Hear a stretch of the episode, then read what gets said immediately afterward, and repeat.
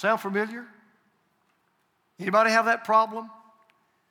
Uh, can, I, can I just be honest? I do. I can relate to Frodo. And I know, by the way, I'm in good company. Because I, I can tell you something that's true about every one of us in this room. You may love Jesus, you may know Jesus, you may have a relationship with Jesus, you may be a true believer in Jesus, but there's one thing I know that's true about you, it's true about me. We still sin. Fact, we probably still sin every single day. And what's so frustrating is we know as believers in Christ, we know as a Christian, we've got the power to overcome sin, but at times sin still overcomes us. Now, let me give you a little secret in case you don't know this. Unbelievers sin. And that shouldn't surprise us, right? You know, I don't know why Christians get upset at unbelievers when they act like unbelievers. You should expect an unbeliever to act like an unbeliever. Unbelievers sin. But I want to give you a little bigger secret, okay? If you didn't know this, so do Christians. Christians sin too. Believers sin too. Christ followers sin too. But here's the problem if you're a Christian, if you're a follower of Jesus, sin is not liberating, sin is frustrating. Deep, deep down, as one of the ways you can know that you're a believer is deep down, you don't want to sin because we know this. We know that Jesus did not just die to save us from sin, but away from sin. He didn't die to save us just from sin, but not to sin. So we know we ought to do what's right, but sometimes we don't do it. We, we, we know we shouldn't do what's wrong, but sometimes we do it anyway. So the question is what do you do? What do you do with this battle that's going on in your mind when you don't do what you ought to do and you do what you know you should not do? What is the answer? Well, the answer is very simple. It's found in one word. It's a word that we've been talking about ad infinitum week after week after week, and that word is grace. If you're a guest of ours today, we're in a series that we're calling Real, R E E L, grace. It's based on the book of Romans because when you read the book of Romans with a little imagination, you can see it doesn't just read like a book, it looks like a movie because it's got every element that a movie needs. It's got a director, his name is, a, is Paul, he's an apostle. It's got a great setting, it's the world, wonderful supporting cast. You and me, we're in this book. It has a, a great plot It's called grace. It has a villain called sin. It has a hero named Jesus. So we've been kind of watching this movie roll out beginning all the way back in chapter one. And at this point in the movie, we've already learned that when you give your life to Jesus Christ, He gives us the power to say no to sin. We learned last week you have the ability and you have the power, the divine ability and power to tell sin to back off, to back down. Sin no longer has to boss us around, but sometimes it still does. And that's where the problem comes. That's where the frustration sets in because we still struggle with sin. Now, I started in this message, I started to say, if you struggle with sin, raise your hand. I did not do that because then because some of you would not do that, and then you would let us know you struggle with lying. So I said, there's no need to even try, okay, because I know we all struggle with sin. All of us do. And in one of the most famous and fascinating chapters in the Bible, there's a Christian named Paul, and he outlines his own struggle that he had with sin, and he sets up the solution. Now, he's going to tell us something immediately that's very, very surprising. He's going to let us know that we think sometimes that the remedy to disobeying God's law, which is sin, is simply trying harder to keep the law. That's what most people think. Well, I'm not doing what I ought to do, so I'll try harder to do the right thing. Or I do what I ought not to do, so I'll try harder not to do the wrong thing. And what Paul tells us is this if you think you're going to solve your struggle by just trying to obey the law better or trying to keep the commandments in a more consistent way, he said, I've got news for you. Not only does the law of God not solve the problem, it actually intensifies the problem. It actually aggravates the problem. And let me tell you, here, here's, here's the situation. If, let's just, this is a hypothetical. Let's just say I could keep the law perfectly. Let's just say you could keep the law perfectly. Then, at least in theory, we could get right with God, we would be right with God, and we could stay right with God, in theory. But here's what we know in practice no one except Jesus has ever kept the law perfectly. Nobody does keep the law perfectly. Nobody ever will keep the law perfectly. So we keep coming back to this question okay, how can I maintain a righteousness before God? How can I be right with God, get right with God, and stay right with God? Because the problem is, as a Christian, even though we know we have the righteousness of God, there are still times in our lives we don't act right. There are still times in our life we don't talk right. There are still times in our life we don't think right. There are still times in our lives we don't do right, even though we know we've got God living in us. So this question comes up, and I'm probably you probably have asked yourself this time after time after time: Is there any hope? Can somebody help me? Can I ever get to the point where I'm living in consistent victory in my life? And Paul, who empathizes and sympathizes with you and me, gives an emphatic yes in the chapter we're going to look at today. He says there absolutely is. Now, where we are in the movie, if you imagine we're watching this, uh, this on the screen, here's where we are in the movie. We now have come to the, this act in the movie, and there are three scenes in the movie, all right? The first scene is good news, the second scene is bad news, and the third scene is the best news. All right, so we're in Romans chapter 7. And if you didn't bring a copy of God's Word or don't have an iPad or a smartphone or whatever, well, first of all, if you don't have an iPad or a smartphone, get with it, okay? But in case you don't, we're going to throw the verses up on the screen. Now, let me tell you first of all the bad, uh, the good news. Okay, here's the good news I am dead to the mastery of the law. I am dead to the mastery of the law. Now we're in Romans chapter 7. We're going to start off. Let me just tell you what Paul does. Paul again is going to shock the system, whether you're a Jew or a Gentile. Paul is going to shock the system because he's going to let us know if you think the way to get right with God is just try to be the best person you know how to be, if you think the way to have a relationship with God, keep the law, obey the commandments, try to do right, try to do your best, if that's what you think, he says, let me give you an analogy. So we're in verse 1, beginning in Romans 7. He says, Do you not know, brothers and sisters? For I'm speaking to those who know the law, that is the law of God that the law has authority over someone only as long as that person lives. Then he gives an example. For example, by law, a married woman is bound to her husband as long as she is alive, as he is alive. But if her husband dies, she is released from the law that binds her to him. So then, if she has sexual relations with another man while her husband is still alive, she is called an adulteress. But if her husband dies, she is released from that law and is not an adulteress if she marries another man. So, my brothers and sisters, you also died to the law through the body of Christ that you might belong to another, to him who was raised from the dead, in order that we might bear fruit for God. Now, three times in that passage, you probably missed it, but three times in that passage, Paul keeps talking about being freed from the law, being released from the law. We're no longer under the law because of death. And he gives the example of marriage. So here's, here's the example he gives. It's real easy. He says, Look, a marriage officially, at least in God's eyes, a marriage ends at death. That's why we always say in our vows, till death do you part. So Paul says, Look, when a husband dies, at the moment that a husband dies, a woman is no longer a wife, a woman is now a widow. And so she is free from the law against divorce. She can't get divorced, he's dead. She is free from the law against adultery if she marries another man because she is no longer married.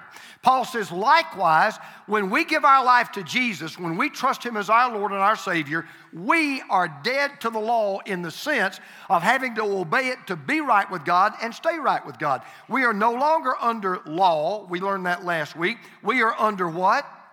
We're under grace. We're not under law. We're under grace. Now, the great news is because we're going to see this in a moment, the law illuminates sin, but it cannot eliminate sin. The law will show us what's right, but it's powerless to help us do what's right. And this is where we misunderstand what the law really does. You say, well, now, let me ask a question. Is it the law God's will for us? Yes.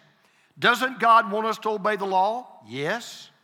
Well, doesn't the law show what godliness looks like? Yes, but here's the problem The law will show us what godliness looks like, but the law can't make you godly. That's the rub. As a matter of fact, Paul goes on to say that's not even why the law was given to begin with. So he says this in verse 5. For when we were in the realm of the flesh, that is, what we were or what we could be without Christ, the sinful passions aroused by the law were at work in us so that we bore fruit for death. Now, what was Paul saying? We've said this before. Here's what the law does the law does two things. Number one, it exposes our sins. It shows us what's right, it shows us what's wrong. And why does the law do that? Because the law wants you to know when you're doing right and when you're doing wrong. So you're driving down the highway, we've used this many times before. You're doing 55 miles an hour and you pass the speed limit sign and you're doing 55 and you look down and you're doing 80, okay? Well, there's one thing you know, there's no question about it. You don't have to be confused about it. You're breaking the law. That's what the, the, the speed limit does not make you obey the law, it just lets you know when you're obeying it and when you're not. So the law exposes our sin, lets us know we are our sinners. That's the first thing it does. Then it exposes our sinfulness. It actually increases our desire to disobey it. Now, I'm, again, I've tried to prove this to you over and over. I'm going to give you one other, uh, a, a real life example. All right, I'm going to be very transparent here. Have you ever walked by a bench or a wall or a door and it had this sign painted on it? Red paint, don't touch. You know what I do 100% of the time? I touch it, I tap it. Now, why do I do that? I just have to see for myself. You could take that same wall, that same door, that same bench. If there's no sign on it, I don't even pay attention to it. I don't even look at it, don't even think about it. But you put a sign in there, red paint, don't touch. I'm going to touch it. I'm going to find out is it real or not. See, that's what the law does. The law doesn't just tell us what's right and what's wrong, the law reveals our desire to disobey it because you know what? That's just our nature. So, Paul goes on to say this in verse 7. What shall we say then? Is the law sinful? Now, this is important because you might think, well, then the law is a bad thing. Paul says, oh, no, no, the law's not a bad thing. It's not sinful, certainly not. Nevertheless, I would not have known what sin was had it not been for the law. But let me just stop. Paul said, Look, I would have never known what's right what's wrong if I didn't know what the law says about what's right what's wrong. So that's a good thing. For I would not have known what coveting, he, this is a good example that he uses. For I would not have known what coveting really was if the law had not said, You shall not covet. But sin, seizing the opportunity afforded by the commandment, produced in me every kind of coveting, for apart from the law, sin was dead. Now, what is Paul saying? Let me give you an illustration. This will help put it, get in your mind what he's talking about with the law. One of the greatest inventions in medical science is the MRI. Some of you in this room have had an MRI. It's an unbelievably fantastic machine because an MRI can pretty much probe practically every inch of you and it can find if there's something wrong inside of you that otherwise would have never been known. One of the reasons why I'm thankful for technology and MRI is I know for a fact that the MRI has been a life saving machine because there are people who had a cancer, for example, inside of them that would have killed them had they found out about it too late, but the MRI revealed it and it was able to be taken out and they lived. Now, let me ask you a question. You go and have an MRI and you come out and the doctor says, hey, you've got a cancer inside of your body. You've got an illness inside of your body. Simple question. So is the MRI to blame for that disease? You say, well, well, no. Well, what did the MRI do? It just revealed the disease. And what Paul is saying is the law doesn't create sin in us, it just reveals the sin in us. And then he gives this great example. He gives, he said, let's talk about coveting. Now, let me tell you why this is. I think Paul is brilliant in using coveting. See, there, there are people right now, I promise you, you're, you're here or, or, or, or you're, you're watching online or you're watching by TV right now, and you're sitting there and you're just not buying what I'm selling. You're saying, Look, I, I'm sorry, but I just think I'm a pretty good guy. I just think God's pretty happy the way I am, just as I am. And I, I, think I'm a good law keeper. I think I do a pretty good job of keeping the commandments. I just don't think I'm a big lawbreaker at all. Well, I, I want you to remember the next time you covet something somebody else has, you're a lawbreaker. You just broke the law. The blue lights of God are going off right behind your windshield. You're going to get pulled over. Let me give you an, let me tell you how this works. This is why Paul used such a great example. I got a buddy here. I think he's supposed to be here at 9:15. I, got, I, play, I play golf with a buddy in our church. His name's David. Now, David doesn't know what I'm going to tell you, and you wouldn't know it if you walked up on us. Every time I play with David, I sin. Every time. Every time I sin, I absolutely break the law. So, how do you do that? Well, here's how. David is one of the best golfers I know. One of the best golfers, he's a scratch golfer. I mean, the guy can hit the ball a country mile. He has a great short game. He's a fantastic putter, and he is just an outstanding golfer. Every time we play together, and I can't help myself, I find myself wishing that I had his golf swing and wishing he had mine. Every time. Now you could walk up, you could walk up on the two of us playing golf, and you'd look at me and you'd say, "Now, isn't isn't that great? Look at the pastor. He's just out here enjoying God's fresh air. He's out here enjoying this beautiful golf course. He's out here having fellowship with this brother and ministering to this brother. By the way, this brother's a sick, he's psychologically sick. He needs help. So I'm out there, you know, I'm just teasing. But, you know, I'm out there and I'm, I'm ministering you think, you know, you just think, man, our pastor, what a godly man he is on this golf course. I'm not, I'm a lousy coveter. I'm out there wishing I wish his ball was in the water and my ball was on the green. I mean, that's what I am. And what Paul is saying is the law tries to regulate good behavior, but it winds up stimulating bad behavior, but the problem is not the law. The law's not sinful, the law's just doing its job. The law shows us, as a matter of fact, here's what the law does. Paul says if you'll pay attention to, way, to what the law says you ought to do and the way you really live, what the law does is point, out the way to God is not your goodness, the way to, to, to God is His grace. You'll never get there by keeping the law. You'll never get there by trying to be the best person you can. So here is the good news as a believer in Jesus Christ, we're dead to the law. We no longer have to rely on the law, rely on our obedience to the law, rely on our com- keeping the commandments in order to be right with God and get right with God. Okay, that is the good news. Scene two, that's the bad news. Because not only am I dead to the mastery of the law, but I still deal with the misery of sin. Now, this is where we're going to get a little bit deep. Just stay with me. Here, here's, what, here's what Paul is saying. He says, Look, and, and this is his, and he's having this struggle too. Okay, let me get this straight. If, if, if I'm dead to the law, yeah, I'm, I'm, I'm dead to the law, and the law actually reveals my desire to disobey it, yes, it does. As a matter of fact, the law stimulates my desire to disobey it, yeah. Well, if I'm dead to the law, why do I still struggle with sin? Why, why is there still a civil war going on inside of me? Why is it, Pastor? Why do I say yes to God one minute and no to God the next minute? Why does my spirit tell me to do something, but my body won't cooperate? Why does my, my spirit tell me not to think something, but my mind will not cooperate? Why does my body seem like to have a mind, of, seem like it, it has a mind of its own? It's because it does. Your body does have a mind of its own. Now, before I get into this, let me give you some encouragement here.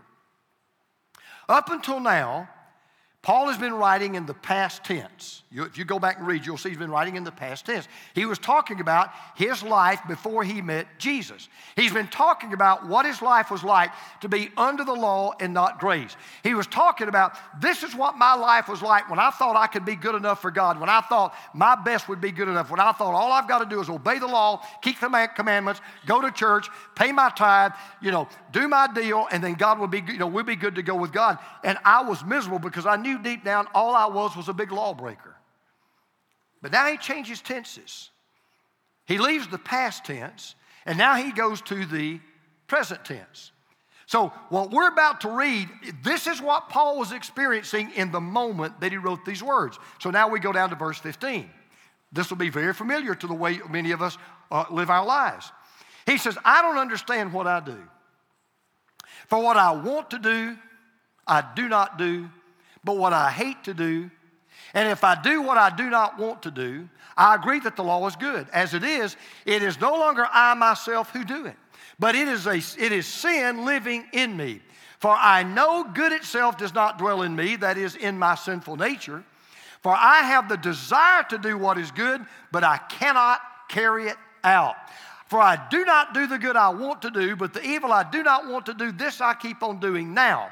If I do what I do not want to do, it is no longer I who do it, it is sin living in me that does it. Now, listen to what Paul is saying because this is right where so many of us live every day, and it's so very frustrating. Paul is dealing with a struggle that is going on in his own life as he's writing these words. Paul is in spiritual combat even as he's writing these words. Now you say, well, wait a minute, I thought you said this was an encouragement. Well, it is an encouragement. You say, well, how's that encouragement? Now think about this. what was Paul doing when he wrote these words? He was writing a book in the Bible. Here's a guy under the inspiration and the power and the authority of the Holy Spirit of God. He's, while he's writing the book, he's saying, I am struggling with sin. I am in spiritual combat. So if you're one of these believers like I am right now, and you say, Boy, Pastor, there are times in my life I struggle with sin, maybe it's consistently, may it be, maybe it's intermittently, don't get too discouraged. Be encouraged. And, and let me tell you why. See, here's what happens to a lot of us. We, we, we, we're in this struggle with sin. We're in this battle with sin. Sometimes we lose more often than, than, we win, and this thought will come into our mind well, maybe I'm not saved. Maybe I don't know the Lord. Maybe I'm really not a real Christian. Because if I was a real Christian, why would I keep battling with sin? And, and what Paul is, is showing us is just the opposite may be true. Listen, when you're in the battle and you're still unloading your clip, you're still firing your shots, you're still battling and you're still fighting, and you refuse to wave the white flag of surrender, that's when you can know you're growing in your faith. That's when you can know, I know I have Christ in my life, because if I didn't have Christ in my life, I would have always already laid my gun down a long time ago. In fact, I would have never, never even picked it up. I would still be waving the white flag of the surrender. The reason why you keep battling, and the reason why you're frustrated, and the reason why you're not pleased with the way you live when you don't live the way you should, is because the Spirit of God is working in you. And Paul describes the struggle perfectly. So let me just repeat it one more time. You can relate to it. I have the desire to do what's good. I can't carry it out. There were people who intended and who really made up their mind last night they were going to come to church today. They're not here. They're still asleep, and they're going to sleep till lunch. They had a desire to do what was good, couldn't carry it out.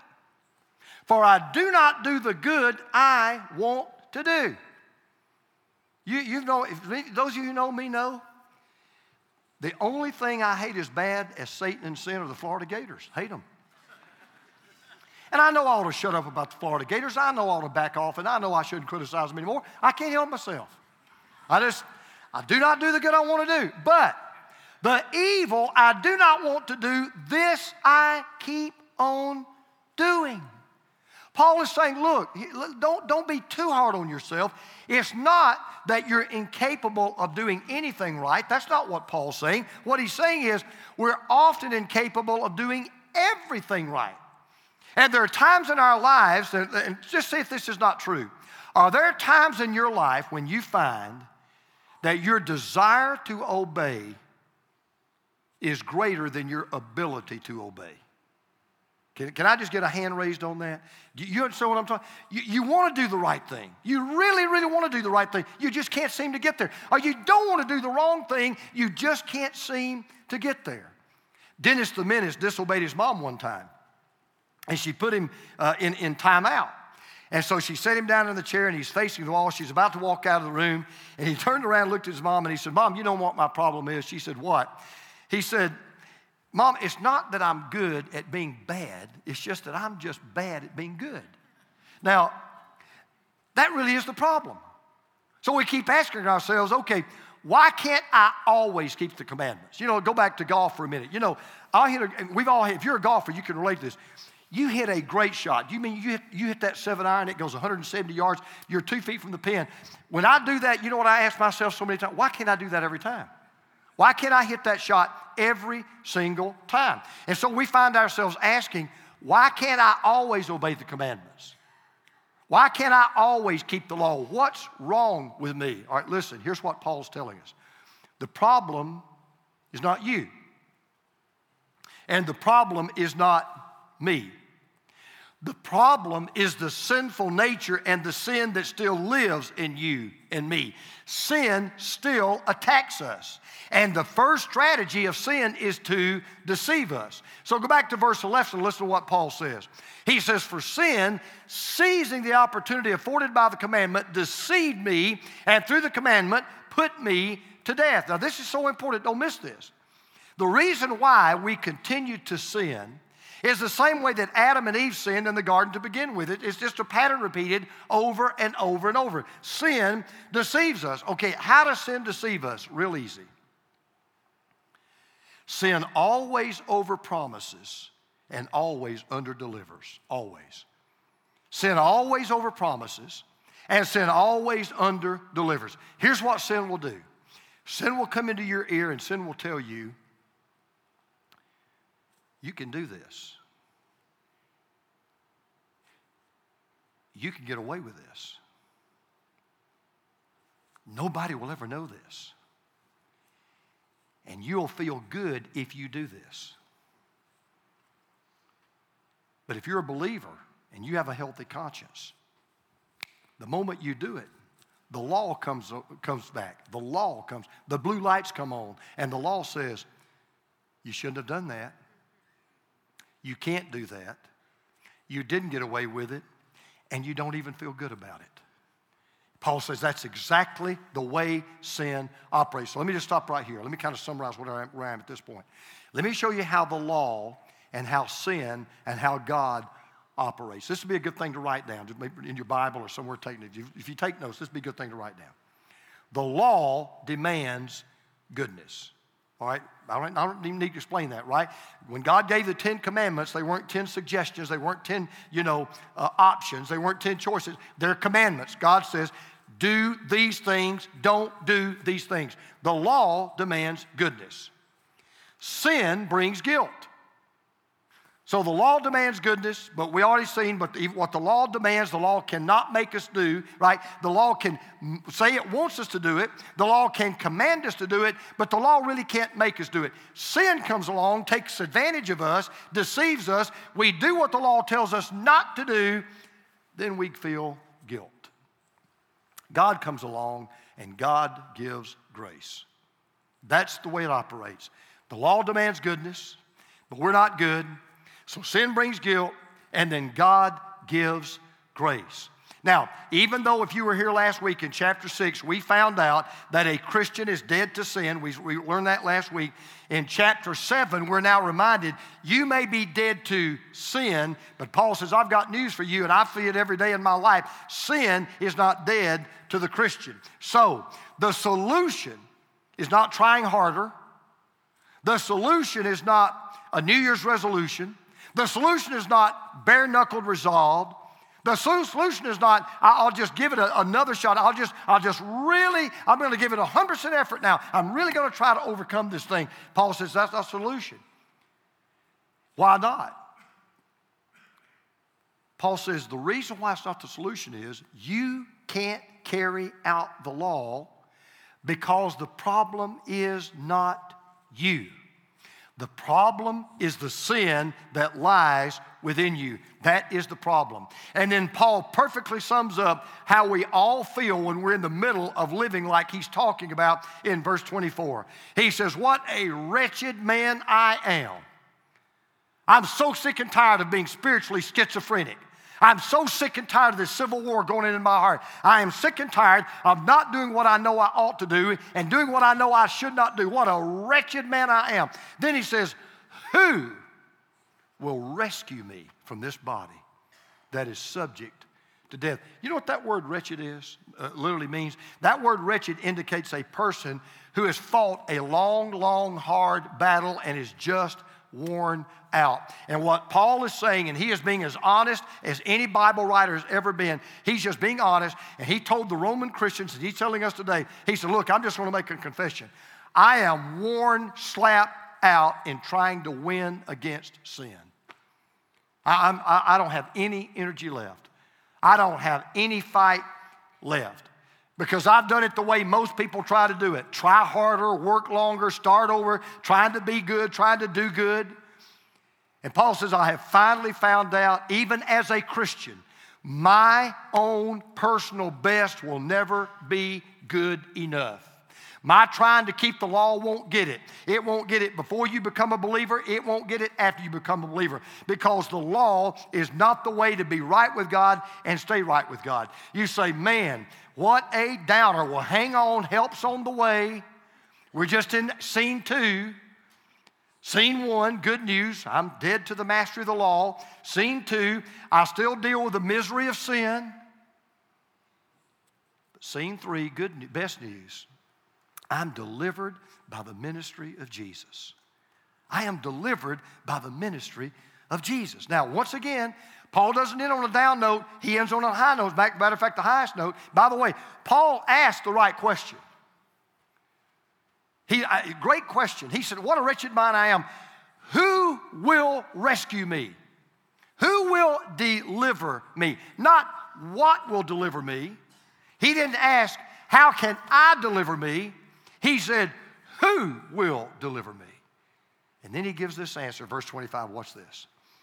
Thanks be to God who delivers me through Jesus Christ our Lord. So you walked in here today, you're a believer, you know Jesus, you've been quote unquote born again, you have a relationship with God. You have repented of your sin. You've turned away from your sinful life. You have trusted Him as your Lord and Savior, but you're still battling. It may be one particular sin. It may be your temper. It may be bitterness. It may be pornography. It may be jealousy. It may be lust. It may be greed. But there's this one sin you just can't seem to get over it. Paul says, Well, who will deliver you from that? And how are you going to get delivered? And here's the answer. We've been saying it for six weeks, five or six weeks. The who is Jesus, and the how is grace. The who is Jesus, and the how is grace. Now, let me just say this. What's this now? Now I'm gonna now I'm gonna be a good doctor. I'm gonna give you the prognosis, diagnosis, whole nine yards. You ready? I've just done an examination of you, and now I'm gonna sit you down and I say, okay, Richard or Mike or Shirley or Jordan or John or whoever, I, have diagnosed the problem. Here's the problem. Let me tell you what's going on inside of you right now. There are actually two laws at work in you. One we've already talked about at length. There's the law of sin. We, we know that's going on. But there is another law that Paul introduces us to in the next chapter. So we go over to chapter 8 and verse 2, and we read this. Because through Christ Jesus, the law of the Spirit, that is the Holy Spirit, who gives life, has set you free from the law of sin and death. Now, I'm getting you ready for next week, so just hang with me. There's a big shift that takes place between Romans 7 and Romans 8. Here's the clue. You go back and read Romans chapter 7, there are 25 verses in Romans chapter 7. Do you know how many times the Holy Spirit's mentioned in Romans chapter 7? One time. Go to Romans 8, 38 verses, 39 verses. Do you know how many times the Holy Spirit's mentioned in the 39 verses, Romans 8? 21 times. Two out of three times. You, every two out of three verses, you're reading about the Holy Spirit. Somehow, Paul's trying to let us know you're not going to win this battle by yourself. You are not going to overcome this sin by yourself. You have proven it to yourself. How long have you been trying? How long have you been working? How long have you made a New Year's resolution? How long have you said, I'm going to whip this thing? How's that working out for you? You say it's not. Paul says, You know what? As the Beatles famously sang, you need help. You need help. And Paul said that help comes in the person of the Holy Spirit. Now, why do we need the Spirit of God? Here's why. You cannot win the battle of sin. You. I don't care how much you love Jesus. I don't care how much you go to church. I don't care how much you read your Bible. I don't care how much you pray. I don't care how hard you try. I don't care how hard you spiritually work out. You cannot win the battle of sin. But the Spirit of God in you can win every time. The Spirit of God in you can win every time. Every single time. Paul says there's, there's these two laws going on, but you've got one law that's greater than another law. Now, listen, let me tell you what, what, what Paul's been telling us now for now almost seven chapters. We've heard all of our life. You know the whole story. We, we started at Christmas and we tell the whole story the rest of the year, right? Christmas right through Easter. Christmas, Jesus was born of a virgin, Son of God. And then we'll start talking about how Jesus lived a perfect life. And then we'll talk about on Good Friday the burial, death, burial of Christ. And then on Easter Sunday, we talk about the resurrection. And we know all of that. We've heard it many times, should never get tired of it. Greatest message in the world. Jesus Christ died for our sin. He was buried. On the third day, he was raised from the dead, right? We've heard it many, many times. But he didn't just do that and then just go back to heaven just so he could kind of watch us and encourage us be a cheerleader from the sidelines and say, Well, James, I sure hope you can live the Christian life, man. I'm pulling for you. You know, I died for you. I came back from the dead. I saved you from your sins, but I, you're kind of on your own. But I want you to know, man, I'm really cheering for you. I'm really pulling for you. He did not come to cheer for us, He came to deliver us.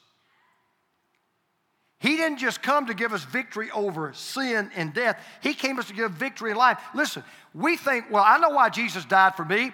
He died for me to prepare me for death. He also died for you to prepare you for life, to give you the power to be what you ought to be and to do what you ought to do. He did not come and die and come back from the dead and go back to heaven so we would continue to live in sin. He died and was buried and was raised from the dead and went back to heaven and sent the Holy Spirit that we might live in the Spirit. So, the solution to the sin problem that we all have is not our goodness, it's God's grace. Now, let me just kind of wrap all this up. Whether you are a believer or an unbeliever, listen, I've already said this, but I'm going to repeat it one more time. Christian sin, non Christian sin. Christians do wrong, non Christians do wrong. Christians blow it, non Christians blow it. So you say, okay, if that's true, what is the difference between a believer and an unbeliever? Here's the difference the difference is in which side you take in the battle. I'm not just, I listen, I'm not just saying only believers want to do what's right. Unbelievers want to do what's right. I get that. You're here today and you're not a follower of Jesus Christ. You say, don't shortchange me. I want to live a good life. I want to be a good husband. I want to be a good dad. I want to try to watch what I say. I want to watch my. I want to do this. I mean, I'm. I, I, I but but you got you got the same problem, right? Yeah, I, I really do have the same problem. Well, whether you realize it or not, we're not on the same side. And let me tell you why.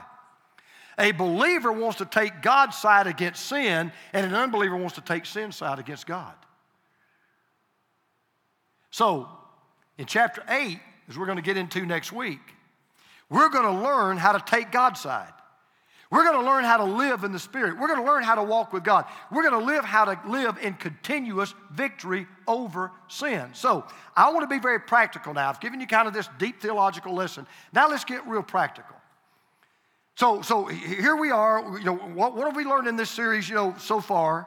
We've learned that, that whatever your particular sin or sins or your addiction may be, whatever trap you may seem to be, you know, just you just can't get out of it we're learning all through these chapters yes, you can get out of it. You can tell sin to back off. You can, can tell sin to back down. Your sinful nature doesn't have to have the last say. So let me just give you three practical steps that I want you to take. In fact, here's what I'd like to ask you to do. I want every one of you to be honest with yourself. You don't even have to tell your wife or your, or your husband what, I'm, what you're about to do, okay? You don't have to tell anybody. You just keep between you and God. That's fine.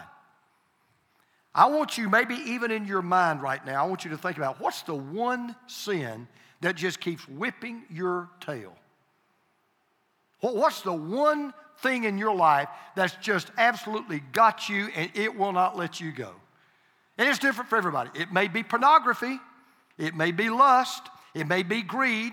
It may be bitterness over somebody that hurt you a long time ago. It may be your temper. It may be anger. It may be drugs. It may be alcohol. I don't know what it is. But I want you to think about that one thing, and you know you struggle with it. Maybe you're the only one that knows it, but you know you struggle with it.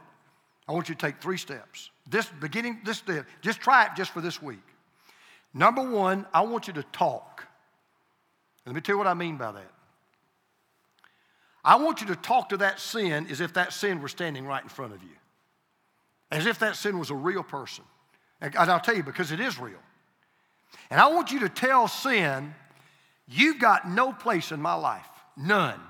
I am dead to the law and I am dead to you. You may not be dead to me, but I am dead to you. You know what? You've got no power over a dead person. So I want you to talk to that sin. I mean, that sin's talking to you all the time, right? Sin's telling you, do it, go ahead. You can't whip me. You know you're fighting a loser. He's talking to you. Well, talk back. Number two, trust. Trust. You ask at the greatest moment of your temptation, when you're tempted to fall into that same trap, at the greatest moment, you ask the Lord Jesus to give you strength for the battle that you're facing. You ask the Lord Jesus to give you victory over the sin that's tempting you. Let me tell you why this is such a big deal. You cannot, this is impossible. You cannot be in communication and in communion with Jesus and sin at the same time. Can't do it. So you talk, you trust, and then you take. You take God at His word that He can give you victory, and, ta- and you take by faith, you're filled with the Holy Spirit that you can win that battle. And then this is important you take whatever action you need to take. If, if, if it means getting outside help, if it means going to a clinic, if it means calling up a buddy of yours and saying, Would you be my accountability partner? I need help. I need to get a guard on my computer. I need, I need you to know I'm addicted to pornography or whatever it may be. I'm, I'm doing this, I'm doing that. I need you to be my accountability partner. I need you to walk alongside of me and carry this burden with me because I am determined by the grace of God, I am going to overcome this sin. So you talk and you trust and you take. I know some of you say, well, that sounds like, you know, kind of good self help talk, and thanks, Dr. Phil, for that piece of advice. Well, I'm going to prove to you that it works. I'm going to prove this to you. Remember, I told you there are two laws within you, right? There's the law of sin and death, and there's the law of the spirit of life. I promise you, the law of sin and death is no match for the law of the spirit and life. And we really see it every single day. You ready? There's a law called gravity. And that law is unremitting and unrelenting. That law says what goes up, what? Must come down. That's what the law of gravity says. What goes up must come down. That's the law of gravity. There's another law called the law of aerodynamics. And that law says with enough speed and enough thrust and enough lift, you can overcome the law of gravity. Now, you don't even know this, you don't even realize it. Every time you get on an airplane, there are two laws fighting each other. Gravity says, you can't do this. The law of aerodynamics says, watch me. The law of gravity says, you can't get up. The law of aerodynamics says, I'm gone. Now, guess which one wins? How many of you have ever flown in an airplane at least one time? Really? And you're still here. So the answer is the law of aerodynamics overcomes the law of gravity. Now, this is important.